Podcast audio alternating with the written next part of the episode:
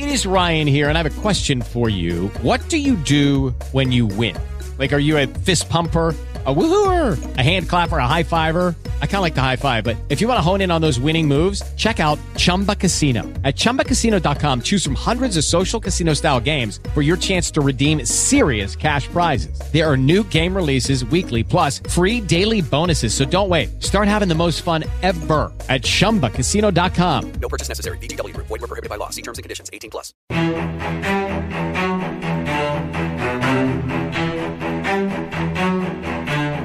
And we're back on the high spot with uh, Jeff Martin and Brian Berga. And Jeff, we have a great guest lined up. We have a lot of great guests that show up on the show, but uh, this one's particularly. Uh, he's an entrepreneur, he's CEO of uh, internet marketing expert, a sports writer, host of Forbes magazine. I mean, he basically does it all now. Wears a lot of hats too, man. I mean, uh, when he found the time to come on with us is is beyond me. But we thank him for coming on, and that's uh, Anthony Demaro, uh, contributor to Forbes magazine, uh, podcast host himself uh, with the Anthony Demaro podcast, and also uh, uh, Forbes Sports Money podcast. Anthony, how you doing, man? I know right now you're in a much better weather climate than we are, but uh, how you doing today? I'm doing well, guys. Thanks for the introduction. I uh, I must have a big head wearing so many hats, but uh, I feel for you guys. I'm a native New Yorker, so when people say, "Oh, cold weather down here," and it's you know they consider this a full cold front, and we're in the 60s, mid 60s. I'm looking at this as like this is like a summer day for us up in New York. So I definitely feel your pain. I appreciate you guys having me on. Hey, no problem, man. Uh, listen to you know, we ha- we can't complain. We had great, like sixty degree weather, kind of crazy the last couple of weeks, and now we're actually paying for it now uh, as it is uh, Yep. brutal out there. It is brutal Exactly. It all it all just waits to hammer you all at once. Yeah, kind of how it goes. So I was really interested because you had a lot of great, uh, you hit a lot of great points with uh, with wrestling, and and that's what we like to do here. We like to have like you know great wrestling talk, and of course we are literally getting really close to the Royal Rumble, and everyone has their own theories. And it seems like last year everyone again had their own theories of what was going to happen in the rumble and i think that's what the best part is about the rumble. Um but you know last year kind of fell flat because no one was pulling for roman reigns exactly how do you think you think this royal rumble is going to fall flat or do you think we're actually going to get a, a, a great surprise maybe one or two uh this coming sunday Well, here's the thing. I think that WWE. I, I think if we look at it um, and we take out surprise entrance from the equation, I think it's pretty clear the writing on the wall. At least in my opinion, and seems to be consensus, is that Triple H is going to walk in there. He's going to be the 30, 30th entrant, or he's going to come in, which I think would be great as a heel to come in there as the 31st entrance in a 30-man battle royal and take the title from Reigns. I hope that's not the scenario because I don't know. I don't know about you guys, but I felt like this authority storyline, which is going on over two years now, has run its course. And you know, I like the work Triple H is doing in NXT, and I like him appearing at WrestleMania. This guy's in tremendous shape. He's a great worker. Uh, he can draw, but that I think it's too predictable, and that's where kind of WWE falls into a trap where it becomes too predictable. But I think the saving grace this year is they're going to have a heck of a debut. I think well, a couple surprises there. I I think every it's no no secret that AJ Styles is uh, WWE bound. It's just a question of if he makes his debut at the Royal Rumble or the night after. I think it's going to be in the Rumble. Uh, I think we may. Uh, I have an inkling, uh, and a very good source told me it's strong prob- probability that Daniel Bryan could be making his return. And my my theory is he could po- make that return at the Royal Rumble. So we're looking at a couple of surprise entrants. Um, in my for- latest Forbes article discussing the Royal Rumble, uh, a couple surprises in there. I, I thought that would be nice to see. You know, we're going to have our old school pops. You can see Kevin Nash showing up as Diesel, maybe Booker T jumping in there. But that's what makes the Rumble so special. So I think the WWE, uh, from a storyline perspective, kind of will kick itself in the butt as they did last year. Not so much, but they're going to be saved because I think all the talk will be about the debut of AJ Styles and some other uh, WWE performers showing up as well. Well, Anthony, speaking of AJ Styles, I'm I'm one that's really excited that he's coming on board.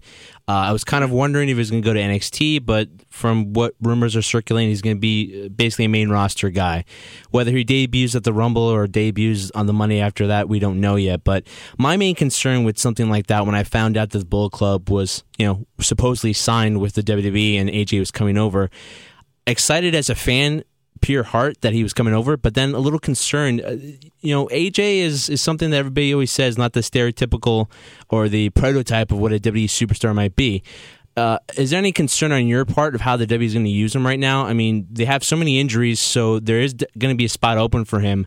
It just depends on what. Do you think Vince is going to fall into the same pattern where you know, unlike his own creations, he's not going to be able to know what to do with AJ because he's had so much history prior to going to WWE?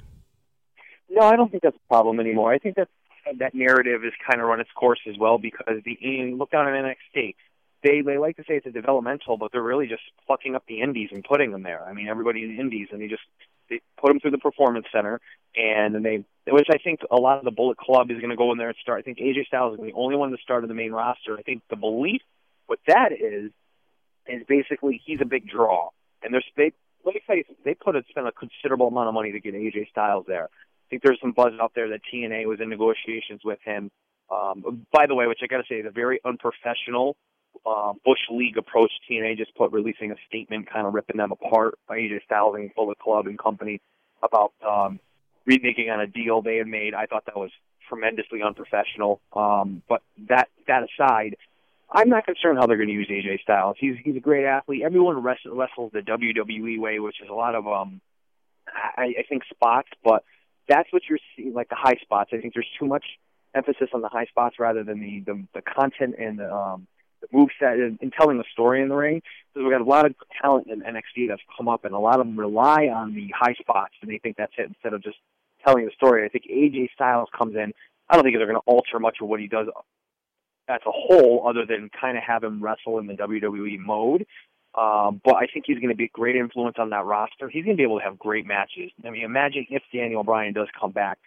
AJ Styles and Daniel Bryan would be a tremendous matchup. AJ Styles and I, I'm a big fan of Tyler Breeze. I'd love to see those two in the ring together. No, definitely, me too. Yeah, that's that's that's those type of dream scenarios. Regardless how they utilize him, yeah, they're going to put him. Through, I think it's almost like a uh, trial by fire with WWE. They see great talent and then they bury them to rebuild them. I mean, we see it with Cesaro, you see it with Daniel Bryan. They bury them to build them. It's, it's kind of like that process. So I anticipate, and let's let's be honest here, the internet wrestling community, IWC, they're never happy. No one's ever going to be happy. They well, they're the they're the best bookers in the business as the internet fans. I'm not knocking them because they do raise a lot of good points, but patience is a virtue in the wrestling game, and you got to look at the big picture. So I think I think there's going to be a point where they're going to be frustrated with how AJ Styles is utilized and being booked. But in the grand scheme of things, I think it's going to be a great get for WWE. I think he's going to help them internationally. Um, he's going to help pay-per-view buys. They count them. He's going to help network subscriptions. So I think it's going to be a big win, and it'll have its up and down moments. But overall, I think it'll be a good thing. Well, something we do emphasize is definitely the high spot because we are the high spot podcast. Thanks for the plug there, Anthony. like how he segued that way in there, huh?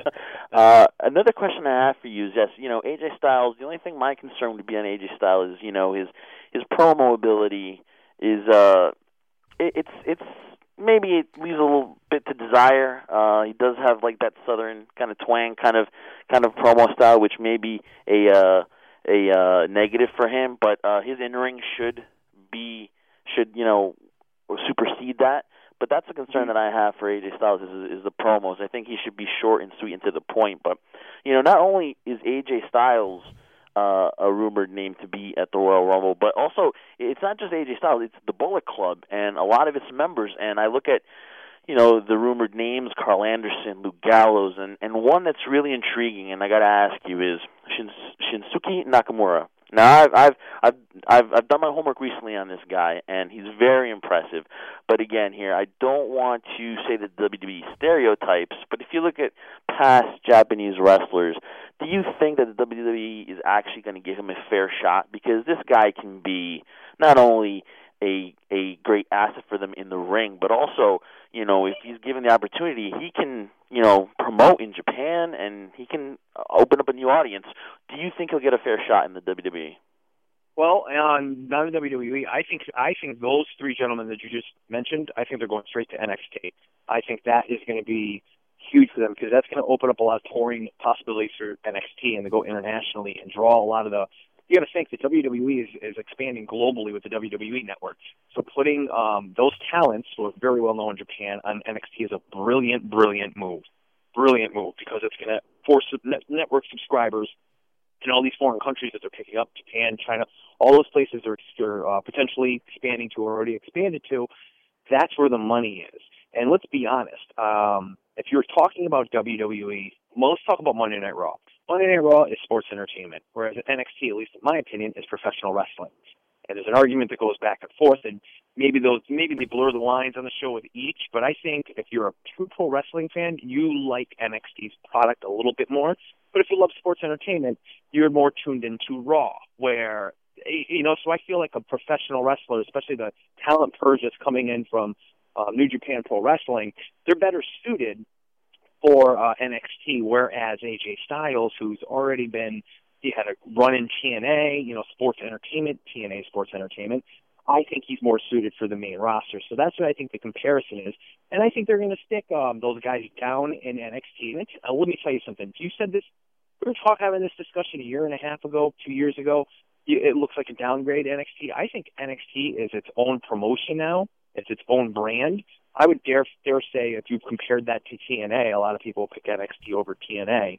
Um, that's how much it's grown. So I don't think if I'm a free agent and I'm going to NXT or, or Raw, and let's just say I'm on the level of like a, a Gallows or, or any of those other guys from not named AJ Styles, um, I don't look at it as like, oh, I'm going to the minors. I don't think it's the minor leagues anymore, not not by any stretch of the imagination. So um, I do I do think they're going to get utilized well. I think NXT is just it's going to make their talent and their development that much better working with those guys. I, I find myself watching NXT over Raw and SmackDown. It's it's an hour. It's condensed.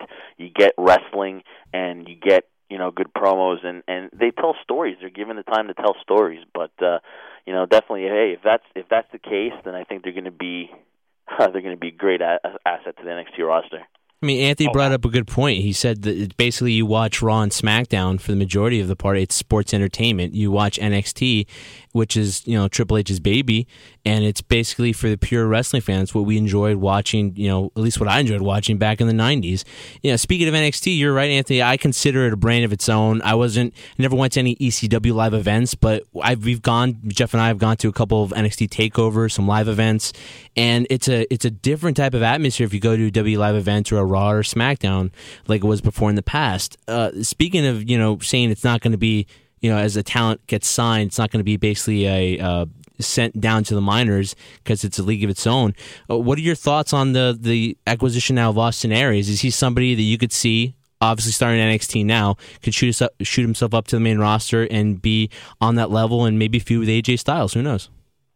Yeah, exactly. And that's somebody I definitely could see going up to the main roster. And again, the NXT process is so great because I mean, we look at look at Samoa Joe, who I could, uh, you know, when he signed, I think the initial thought was, oh, when's he coming on the main roster? Or now is when you see what he's been doing in NXT, it's kind of like, I think he's great for NXT. And not to say he wouldn't shine on the main roster, but he's doing great things in NXT, and he's really helping out that talent. So I, you know, I think it's it's a um, kind of individual basis with whatever talent comes in, and some of them may be better suited to stay down in NXT and work it and shine there because they're touring now.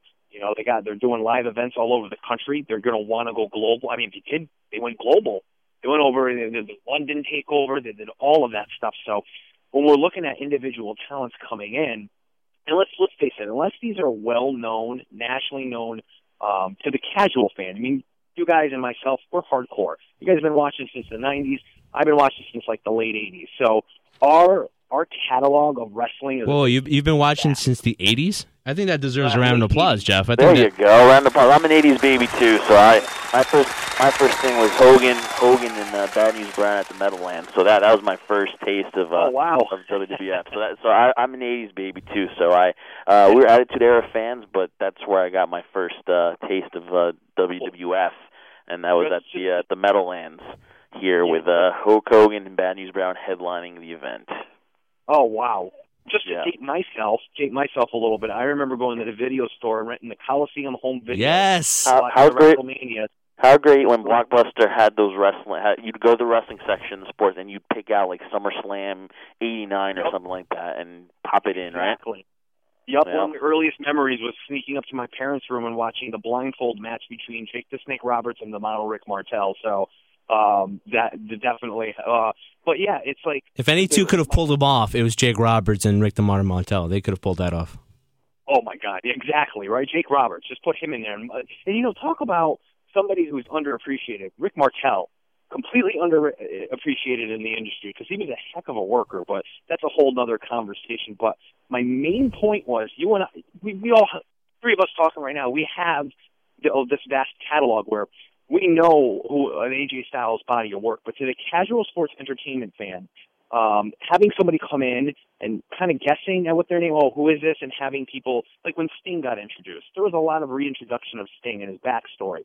Or you and I are like, oh my God, Sting, we know it all. You don't have to tell us anything.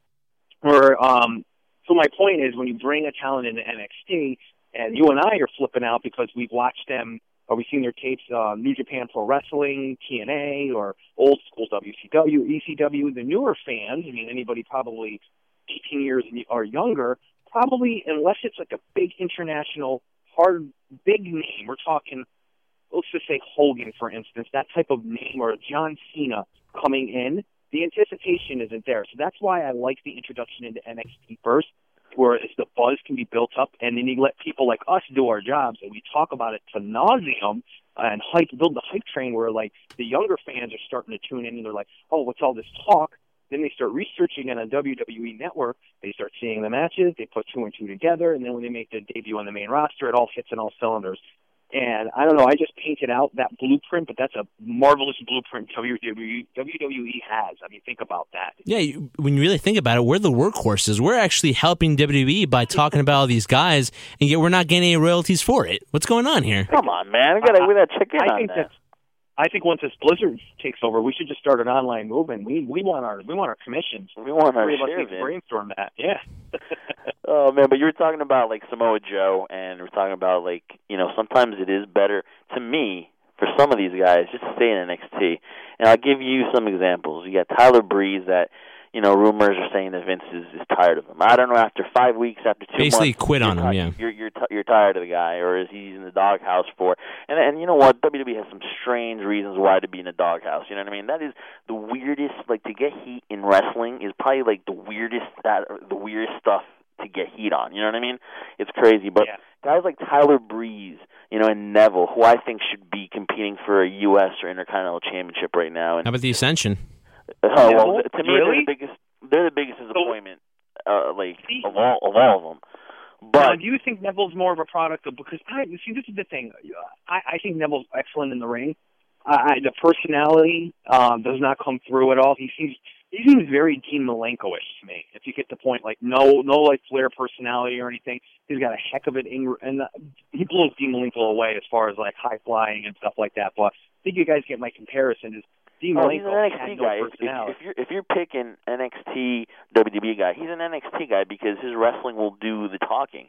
Unfortunately, up Yep. here, you know, he's got to find he's he's got to like find a way to to reach the audience where his wrestling reaches the audience uh in NXT. So he's not allowed to you know, whether it's given the proper time or whether it's you know they back him or not to to show himself in in Yeah. WWE. So he's not to me he's he's he's really underutilized and where they're you know now we're heading into mania and right now they should be pushing guys like Neville and you know and and Tyler Breeze because now they're really lacking uh, on the mid card but I mean there's just guys to me that I think um they're they're better off in NXT. Like like for example, Finn Balor stated that he wants to stay in NXT, and I you know, and here's a guy that maybe, and if you think about it, he's one eighty eight, hundred eighty eight pounds, right?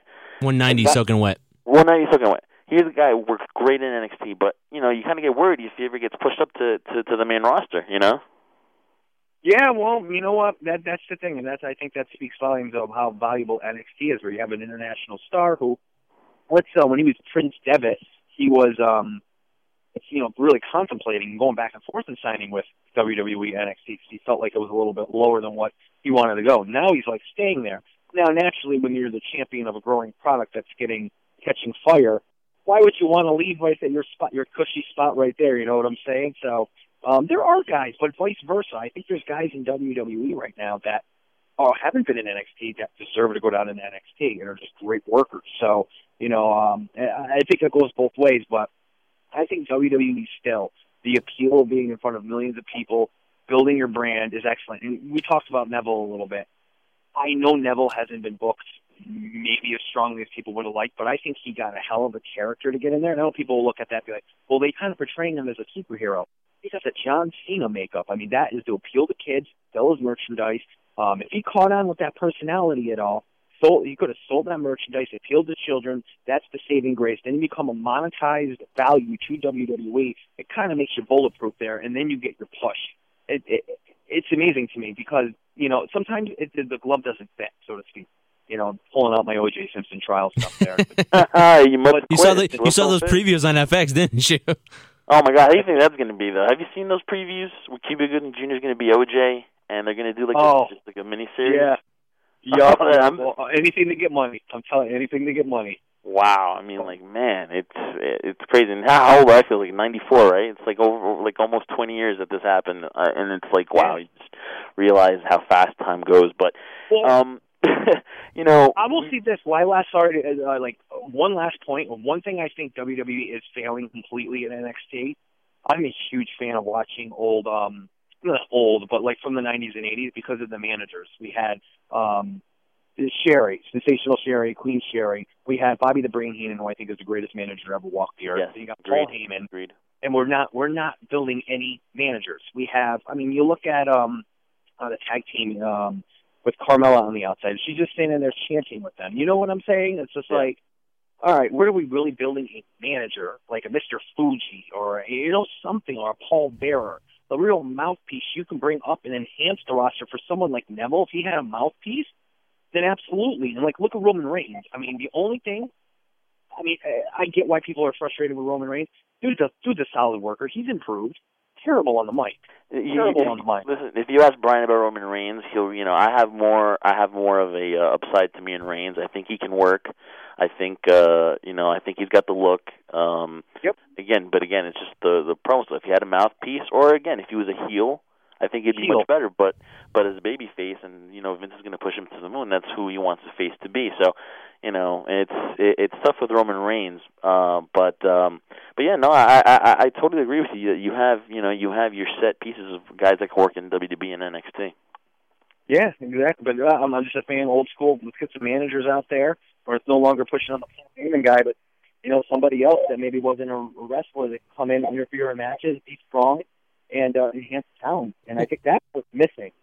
Well, talk about old school and how we're dating ourselves here now. You know, you brought up a great point about, you know, the value of a manager, or in this case, an advocate, whatever you want to call it, or a valet, has really diminished itself. Uh, I think from one example I can think of was with Rusev and Lana, but then it became to the point where Lana was more important than Rusev, which was actually the opposite effect. I mean, I can go on and on with you guys. I'm sure we can go on and on of how Yeah. you know creative and storyline goes because we're the wrestling listen, purists. that- we're on all great that- bookers. on that, my opinion is the best thing that ever happened was Lana showed the engagement ring on social media, and they scrapped that angle. That's the best thing she could have done for for Rusev's career, if you ask me. Because if that the way Yeah. that storyline was going, I mean, I she probably was like, you know what, I'll take the heat for you, babe, and you know what, uh, and and because this is killing you. So I think that was the best thing that ever happened to that to that whole storyline. Yeah, at the end of the day, Rusev's a double winner because he gets Lana back, and uh, he's you know now with the League of Nations. But you know, Which is an awesome stable. I, I love the idea of that. And, yeah, I'm uh, still waiting to see how I- I how it it's a- develops. That you know, because you have you great talent there, great personalities. You just you're trying to figure out like they have an identity. Obviously, they're, they're the League of Nations, but you're trying to see where they're going to go from here. Because you know, stables are underrated nowadays. But something that I felt that's really been diminishing now, and I think is in dire need of some help, tremendous help, is the tag team division. That's basically become non-existent. I mean, you talk about you know Demolition, the Legion of Doom, the Heart Foundation, the Rockers, the Rougeau Brothers, the British Bulldogs, the Killer Bees. I can go on and on with the great tag teams we used to spoiled. have there. That's what the problem is. We've been spoiled. That's that's that's. that's But I think we've been spoiled, but at the same time, I think the same formula works. But in this day and age, and would you agree with me, Anthony? Like, I understand we're no longer the demographic anymore. I get it, but at the same time, the same formula still works. How do you create new stars? And I've said this to Jeff countless times on the show. You create new stars not necessarily by using the performance center or going through NXT and then bringing them up from there, but tag teams. That's where I mean, a perfect example here. And, and, and guys, see if you agree with me or not. Uh, the Lucha Dragons from those two, you would now have a potential superstar in Kalisto. Who's basically an, another version of Rey Mysterio version 2.0. And now he's a single star. The crowd's behind him. You develop talent by bringing these teams together. And uh, look at look at Gable and, and Jordan. Perfect Oh, I love example. those guys. Those two guys would be perfect singles competitors, but they work so well together.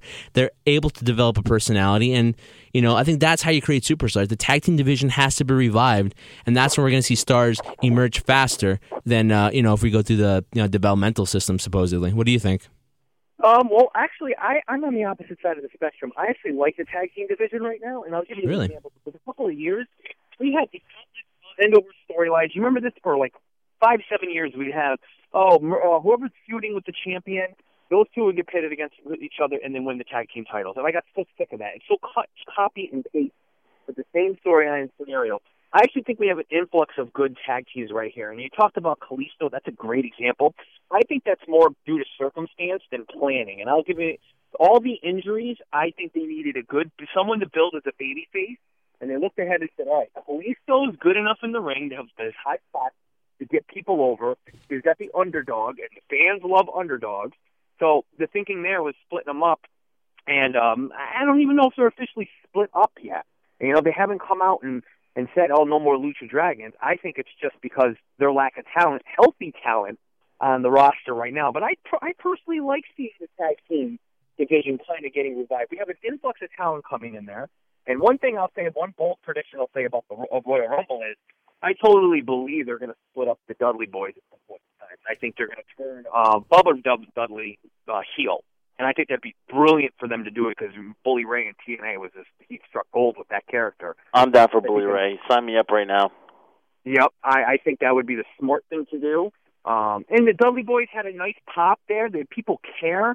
Primetime players. I mean, they lo- they've always liked Titus O'Neil, but I think what WWE does, and they safeguarded themselves. Aside from the Ascension, who I got to be honest with you, I don't see anything that differentiates themselves. They were great in NXT, I thought, and then when they got up to WWE, and I don't think this is WWE's fault, but those guys just don't look the part to me. I mean, they don't. When we, you're comparing uh, Legion of Doom, they were jacked guys. So when they painted their faces and they were the Road Warriors or the Legion of Doom, it fit. They looked like monsters. They looked like terrors. Where the Ascension, I mean, these guys. I mean, they're big guys, but they're not like. And I'm not saying it's uh, the jacked type needs to be there, but in certain scenarios with characters, it just doesn't fit. And to me, I think that's what held them back. But I think there are good tag teams in the WWE, more so in the past two years than the prior five years. And I think the tag team titles have more significance, so much so that maybe we're going to see it on the WrestleMania main show rather than the pre-show. Speaking of the I'm tag team titles, though, sorry to cut you off there, but speaking of the tag Yeah. team titles, I so badly miss those old school titles. What Oh are- Man, old school, these, old school. We're like grumpy old men. these bronze titles, I have no idea what the theory is behind that. Every single title in the WWE is gold, and these titles are bronze. Is that kind of given as simple as this is less significant? I don't know. Well, they're, I say I forgot who mentioned it on social media. I may bring. Yeah, I thought it was the Dudleys. I think the Dudleys tweeted something. Oh, they out would bring it one. back if if they would Yep. if they won it. They would bring it back, which is great. Also, that Divas title got to go too. I oh, mean, Oh, yeah. really gotta go. that that's That Divas title needs to go. Yeah, that Divas title lived is its an course. atrocity. A- Anthony, I agree more on you on the side of the tag team is is in a better place, I think, and and and a big part is the New Day. I think what they've done, they've taken that imaginary brass ring that Vince McMahon likes to talk about, and I think they've done a great job. I mean, recently, last couple of weeks have been a little bit kind of uh I don't know, it's been been out of the box the last couple of weeks, kind of gone a little bit ooh, a little bit to the extreme, but I think their body of work the last six months or so has really uh, helped that division. Exactly. Now, who who would dare say, looking at the New Day right now, that that's a terrible gimmick? Nobody. But when it started, looked terrible. This was ridiculous. And again, it's about making it fit. They made it fit, and that's what is the the secret here. So that's where it goes back to Neville. They gave him this character, and I feel he dropped the ball with it. So you see what I'm saying? It's like the Yeah. comparison is like, well, the New Day took this on paper ridiculous scenario. They made fun of it. They made it theirs. They owned it. They rocked with it. And I don't think any any of them uh, beforehand, Kofi Kingston, Xavier Woods, or Big E, were any good talkers on the mic then. You get them in the perfect scenario, boom, it all hits in all cylinders. So when we're looking at a team like the Ascension, and we're looking at someone like Neville, then that argument becomes, all right, then maybe it isn't the booking. It isn't always the booking. Maybe it's just opportunity, and maybe it's just like Yeah. maximizing opportunity. Do you believe in that whole thing of Vince McMahon, the uh, the brass ring? Because a lot of people are always torn between does it exist? Does it really exist? I, for one, always feel it doesn't exist because, and, and there, here's the reason why. Because I see constant examples, and the biggest example for me is Cesaro. This is a guy who who got over on the crowd WrestleMania 30 when he when he threw the Big Show over the top rope. The whole crowd stood up. He had fire. He had the crowd behind him, and now it's like whose fault is that? He's grabbed the brass ring. He's proven he can get over. So so what more does he have to do? Granted, he's not the greatest on the mic, but again, neither was a, a perfect example that I always use. Bret Hart. He was never the greatest on the mic. He was one of the most popular superstars in the WWE as well.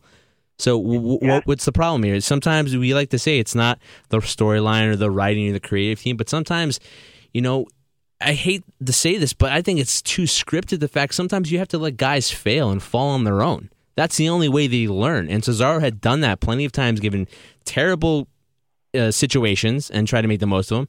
And the crowd appreciates that and it finally got over. So, I mean, what do you think? Do you think the brass ring exists or, or Yeah, it does? The Cesaro section was all his. I mean, I think it was his own thing. I mean, so yeah. w- The crowd like just came your up with it. He, he he goes on to admit that no, he never came up with that. The crowd Oh. just came up with it. Yeah, and, and that's that's one thing getting over for him. But you know, injuries have slowed him down, and, he, and you know, you got to think of those two bumps in the roads have been have been his injuries. But the thing with the Cesaro, and this is the thing, I agree with you 100%. Hell of a worker. But then I put myself in WWE's creative, where they got to meet ratings every week, and they want to beat and beat the horse and be the best there. Do you really feel comfortable over a extended period of time with Cesaro carrying your company and your brand on TV, where he is the main selling point? He's the ticket seller, and I don't feel comfortable there right now. You put a title on Brock Lesnar. I know Brock Lesnar is going to put butts that weren't originally there or there by proxy in the seat. I know if I put that title on John Cena, same thing happens. I know if I put it on a Randy Orton, same thing happens. So what my point being is, put Cesaro, you put Cesaro on a world heavyweight title, just like you did with Dolph Ziggler. How drastically does it change the title picture? Because when Dolph Ziggler got it, aside from the initial pop, what did he really do with the roster? Did he enhance his character at all? And no, it's. I think when I think the problem is is you could see potential, but is it a potential to plateau or is it potential to keep keep exceeding? And I think that could be the case with. I'm not saying Cesaro couldn't or can't do that, but I see the reason in the delay. It's like, all right, he has a pop here for a moment, but there's a lot of matches where can you really say um, can you really say he has five star matches all the time? He has good spots. I think they're they're crafty. I, a great feats of strength.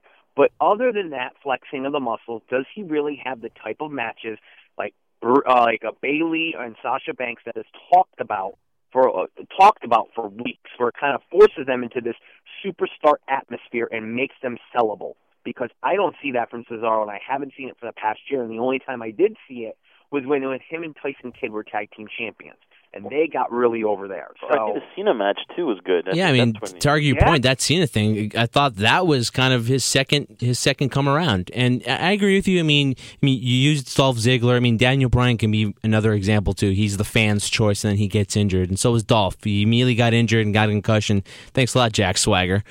Uh, and you know he basically couldn't continue his title run anymore. Anymore, but I mean, you look at guys like, for example, another for example, The Miz was was was he really worth it, or is he he just given a shot to say, hey, let's see what he does here? I just feel that they don't do that with guys, not just Cesaro, but hey, what do you have to lose? Because in my opinion, granted, they're a billion dollar company, they're publicly owned, but what competition do they have? It's not like the Monday Night Wars where they're competing with WCW, and we can't afford to put the title on Cesaro because if not, we're going to lose the battle. Right now, they're they're they're the head of the game. They dictate Yeah. to us. They say, "Hey, Roman Reigns is our guy. We don't care what you think. You're gonna like him until either you do, or you don't. And it doesn't matter because, like I said, it's for the kids." I, I, I see this comparisons to that, but you know, coming on, coming a little bit back to the Royal Rumble.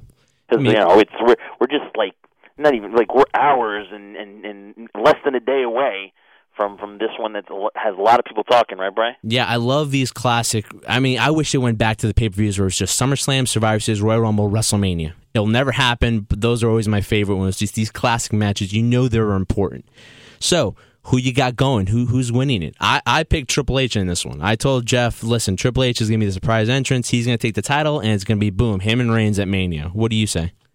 All right, I'll give you the, I'll give you guys a couple things I definitely think is going to happen, and then I'll give you a winner and a dark horse. just Okay. So let's be I- the I bookers think here. Brock- Let's be the bookers. Let's make some money off this. this. This is W's gonna this listen to this and is gonna pay us our royalties fine. Let's do this. Go ahead, Anthony. I think book. Brock Lesnar is going to shatter every record at Royal Rumble as far as of um, eliminations. He's going to eliminate the most people. He's going to. He, I I think that's what's going to be. Good that point. protects Brock Lesnar if he loses. Um, he's going to still look like a monster. I think we're going to see a nice return of like, AJ Styles, a nice debut of AJ Styles, gets a nice pop. Maybe Daniel Bryan in the mix. I think Triple H is going to win, but it's going to be a screw job fashion where he comes in at number 31, or he costs Roman Reigns in some way, shape, or form. Dark horse. If it if it transpires where Triple H um, and Roman Reigns are eliminated without the title being, and it leaves a couple other people in the ring. Watch Bray Wyatt in this in this Rumble. I think the- the WWE's been sneakily putting him in the title picture and not making a big deal about it. They've been centering on Brock Lesnar and Roman Reigns and the League of Nations kind of in there. Now all of a sudden the Wyatt family's in there. So I think that's the way to play out. Um, I think that's maybe and maybe a surprise from the Undertaker to set up a feud. So I think to be a lot of dominoes put into place here. You're going to see the feud set up with Triple H and Roman Reigns. Brock Lesnar's opponent may or may not be set for WrestleMania by the Royal Rumble, maybe the night after. I think we could see the Undertaker there, and if we do, then I see him kind of working with Bray Wyatt a little bit. Maybe maybe that match happens again, or maybe Bray Wyatt and Brock Lesnar get into it. But um, as far as a dark horse and winner, winner Triple H, dark horse for me, Bray Wyatt. And who's your final? Who do you think's the final four? The last four guys in there. Bray Wyatt, um, Roman Reigns, Triple H, and I will say Brock Lesnar because they, you know, it makes no sense for Brock. nice. That's a nice foursome right there. yeah, that's nice that's the four I think goes for it because why are you paying Brock Lesnar millions of dollars if he's not going to be the final entrant? Not the final entrant, but the final person competing for the title, or one of the final people. It makes no sense booking wise. Wow. I mean, it's crazy. That Brian is that is that a great foursome there? That- That's a great foursome. I mean, I couldn't think any better myself. I mean, like I said, time and time again, Jeff and I should be writing for the WWE. Anthony, you're in that same boat. I mean, it, it makes sense, and at the same time, it, it makes it exciting because it's still the unknown. You don't know who's going to win, and you don't know how they're going to play it, and that's to me the most exciting thing about the Royal Rumble. Yeah, but you know, also also uh, after the Rumble, uh, we're talking about the Rumble right now, but also something else that's coming up is the AFC and NFC Championship games. So we can't forget about that. And you know, there's also an interesting article that you just posted a few hours ago too that I want to get into. But real quick, because you know everyone's beating beaten the championship games to death the last week. So just if, for example, if the Bron- if the Broncos, I'll, I'll do AFC and Brandon, you want to hit him with the NFC, you can do that. Sure. If the Broncos do this, they'll be going to Super Bowl 50. What do they have to do? Um, they're going to face two teams. Uh, are probably going to win the Super Bowl. I think Carolina and Arizona are going to be the eventual champions. Uh, if the Broncos go there, Patriots go there, the conversation becomes a little bit more interesting. Um, here's the scenario. I think I think there's so many storylines with this, or it just came off WWE. But the storyline with this is Peyton Manning redemption. It's the redemption story for Peyton Manning and Tom Brady, and to have that redemption story going into Super Bowl 50, the NFL's biggest Super Bowl thus far, that's that's gold for them. Wow, Uh, Jeff, he's doing a John Cena The Rock WrestleMania 29 reference here. Yeah. Redemption. Unbelievable. You The saw how redemption you, one. You saw he said But, gold uh, too because it's the gold anniversary for the NFL. He said gold. He added that in there. Anthony, you Yeah. should, uh, should be a storyteller or something too, man. I mean, you should add that to your you should add that Yeah. to your uh, screenplay writer too. I- I could, I could, I could fit that that hat on my head. I think I got enough room. but uh, no, I, I think for anything, I think this is going to be the true story for Peyton Manning. That's going to, oh, excuse me, one of two ways. Peyton Manning wins the big one, walks off with the sunlight, sunset, a la John Elway, goes out on top, retires. Uh, Peyton Manning and Broncos fall short. They cut ties with Peyton Manning in the off season, and he ends up down in Houston with the Texans. I mean, Man, for one more Manning hasn't looked himself, and we'd be the first to admit he hasn't looked himself. Do you think? And I mean, in in those drives when they needed to, like they he didn't take him to the end zone. You know what I mean? So, like, Yeah. do you think Manning's arm has two two games left in in it? Yeah, I more than Yeah? more than that. And the guy's been injury. I let me tell you, even even Manning in his regressed state, you put him. He's a Trent Dilfer for Baltimore Ravens. Let's put it like that. Even his regressed state, if he's healthy, he's he's at least Trent Dilfer on the ball. 2,000 Baltimore Ravens. You give him a great defense. You give him a running game. You give him a couple of receivers. I mean, Pittsburgh game, prime example. It's the healthiest he's been all year. Statistically on paper, doesn't look like he had a good game. I thought it was his best game of the year. I thought his throws were good. He's always going to make good decisions. Um, he's always going to make great audibles. He's an on-field coach. He's a leader. He's very respected. So I, I think aside from that, you know, I think he does have two games left in him, and it's all about his health. If this guy is healthy, as he's indicating, then um, I, I think they can they can go go all the way. They got a great defense. They got a good, solid running game, good offensive line. They protect him. So I don't I don't think the reason there's any reason to believe that they can't. Um, it just all depends on the Patriots. I mean, how he handles playing New England.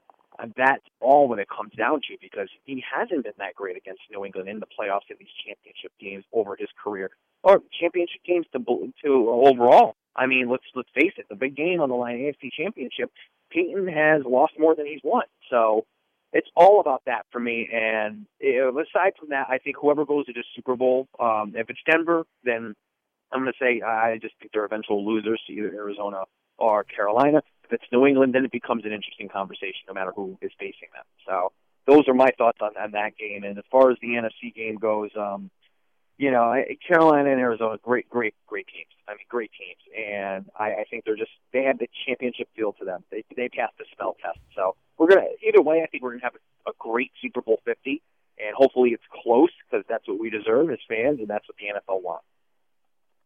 Yeah, very nicely said. Oh wow, I couldn't have said it by myself. That's like if we're if we're in the courtroom, he just basically sent the guy straight to the electric chair. He's like, I know, great points there. Anthony. no yeah. holes in that whatsoever. But you know, speaking of the the NFC uh, championship game, two teams right now which everybody always wondered are the Carolina Panthers for real? I think they've already answered that question. They are for real. They have a great balance. I mean, maybe don't have a lot of stars on on wide receiver position, but still they get things done. You know, stranger things have happened, and they're they feel like a complete team. You look at the Arizona Cardinals and you know the game with the Green Bay Packers. I mean, what a game that was! Unbelievable how it went to overtime, and then you know the whole coin situation, and then basically Larry Fitzgerald. You know, this could be his last, you know, his last shot at a at a Super Bowl. Mm-hmm. In this situation, where does it mean more to? Do you think it means more to the Arizona Cardinals right now for Larry Fitzgerald and Carson Palmer to, to kind of get over this hump and, and make it to the Super Bowl and, and kind of quiet all the naysayers? Or is this more Cam Newton's game to lose? Um, I think it means the same to them all. I think uh, equally. I think it's all relative. So as far as that's concerned, but I think from the storyline purpose, you got to look at for the NFL is expecting. Um, you know, I think Carson Palmer and Larry Fitzgerald. I mean, let's face it. Last time the Cardinals were in the Super Bowl, um, they kind of got smoked out by the Steelers right there. There was some controversy in that game, so that there's some style there. But I also I kind of root for Carolina a little bit to get up into that um that that game just from this perspective. You know, so much stuff, so much trash has been thrown on Cam Newton and criticism. I kind of want to see him become the uh the face of the 2015 NFL season as a champion. I think that was. Do you think it's fair the criticism he's been given though?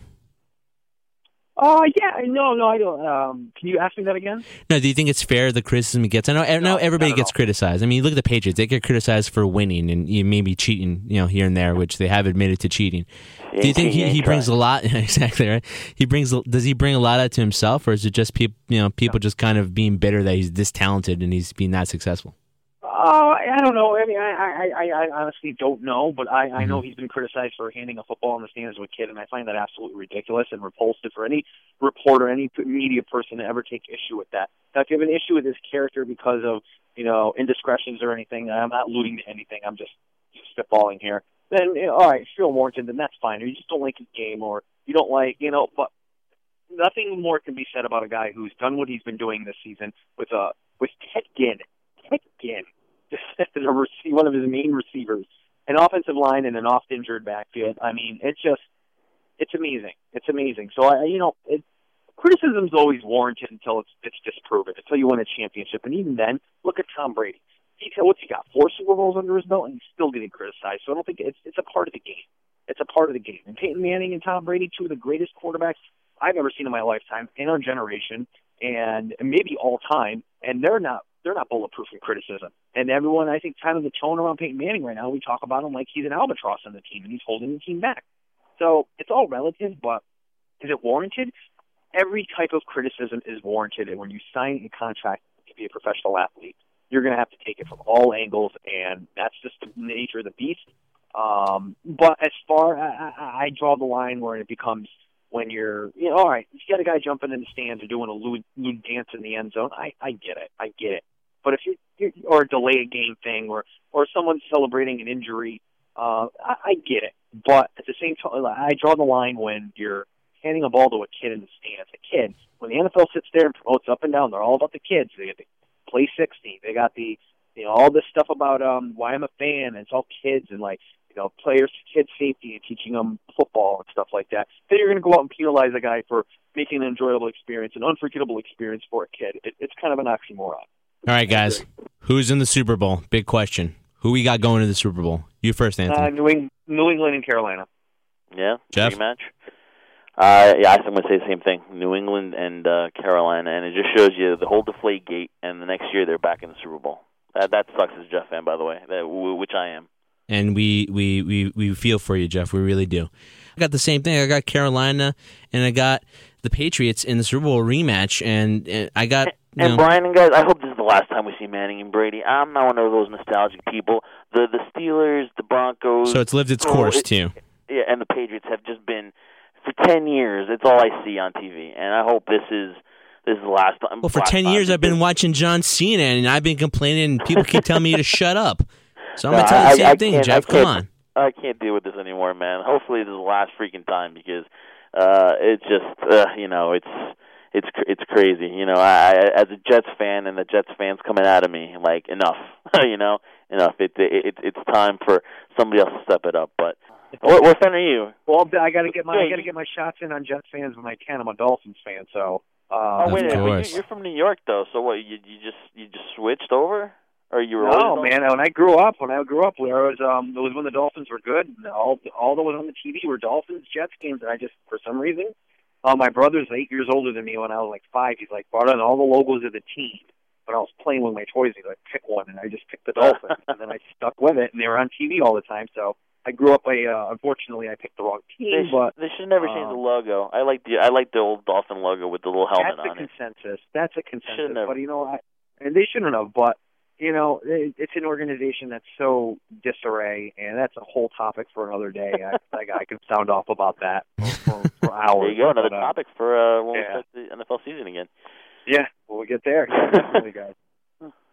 Well, you know, Anthony, thank you. We- We we can't begin to thank you enough for coming on. It's great, like you said. We can go hours and hours. We can talk about wrestling, football. That's the great thing about it. It's we all have somewhat different opinions. I mean, for some reason, we've been agreeing all day today, which is fine. It's fine because we're passionate No, I mean, about it. I, I I think too that you know we get into the wrestling and you see you hear our enthusiasm and you know when we talk about NXT and we talk about where they're going and they're progressing, you hear the enthusiasm in our voices, you know, and then you hear the frustration when we talk about Raw, SmackDown, Mania, the Rumble and stuff. And I think we all had great points when it came to how we saw the outcome of the Royal Rumble too. But um, no, it's it's been a great conversation. And uh, again, Anthony, I really pre- appreciate you coming on and. uh again, really great insight and stuff, and uh, definitely, uh, you know, you can be a friend of the show whenever, and uh, I totally appreciate you, uh, you know, coming on. Re- really do.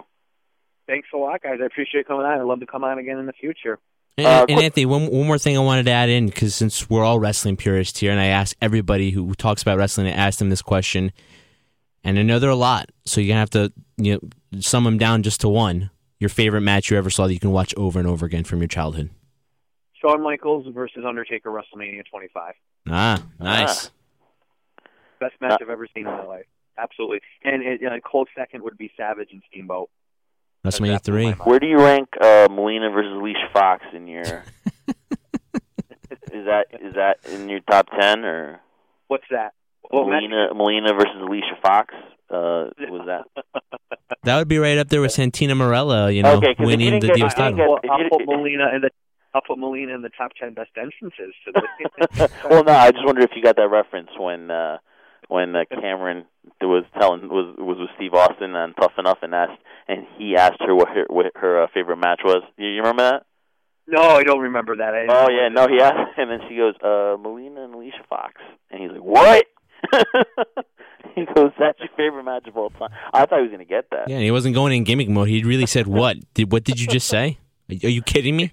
Out of all this history we have of, of wrestling, that's your favorite match. But Anthony, have you ever been to Mania? No, I haven't, but I'm going next year because it's going to be in Orlando, so that's going to be the first You Mania I you go you, to. you have it on a high uh, like you, you on your you bucket think- list, Like, what's your percentage that you think it's in, in Orlando? Um, I I think it's um I think I heard something. Rather, I didn't Huh? read for sure, but I think it's in Orlando next year. Well, I no, don't they know where placed their bid. from, They but- pla- Orlando put their their name in the hat. Supposedly, it was supposed oh, to be did they? Minneapolis. Well, I'm gonna. This, this is me. This is me. Um, wishful thinking. Then I hope they they nail uh, the Orlando, and it makes sense because they can put a big NXT event on. Uh, it just makes sense, and they can bring a lot of global attention to the performance center and the NXT. So it makes a lot of business sense. So um, I'm hoping it's in Orlando because that's a three-hour drive for me that I'd be glad to make. Oh, then then we've gone to we've gone to the New York Mania, and then it was so it was so good the the experience that Brian turned to me and he was like, "We're going to 30." I was like, "Okay, you know, I'm down. Count me in." And New Orleans. Have you ever been to New Orleans? No, I have not. Oh, you you need to go. Yeah, I'll just leave it at that. You need to go. Wink, wink. You you, need could, to. you could tell by the tone of Jeff's voice that you really need to head over to New Orleans they need, as they soon need as to possible. go back to New Orleans. No, it, it was really great. And then we went, uh and then we're like, we turned to each other and like, we got to do it again. And so we went to uh Santa Clara. So now we're going to Mania in Texas and Jerry World, and we're doing the whole shebang. We're going, you know, going to take over the Hall of Fame and stuff like that. And and uh, definitely though, it, it it's something like you know you got to experience it. And I would make fun of people when they would go to their Star Wars convention, and I'd be like, look at these losers, you know. And then we, and then we go, and then everyone's dressed. and then up Jeff favorite is dressed up as Randy Savage. yeah, and it's ba- it's basically a, a convention too. So no, I mean really, uh, I can't say enough about those experiences. And we're gonna go to Jerry World too, and we're gonna do like a little uh, little diary too, uh, you know, and and uh, and you know just document documenting that. everything we're doing there. Yeah. No, Yeah, but I'll, I'll tell you one thing, Anthony. I mean, this is something you haven't gone to, and, and for your case, I hope so. For me and Jeff too, I'd love to go to Florida. I've never been to Florida, believe it or not. So I'd love to go to Orlando if the next year's WrestleMania is there. But I have to let you know, it is addictive. You, you like to say, "I'm only going to do it once," and that's what I said. Come WrestleMania 29.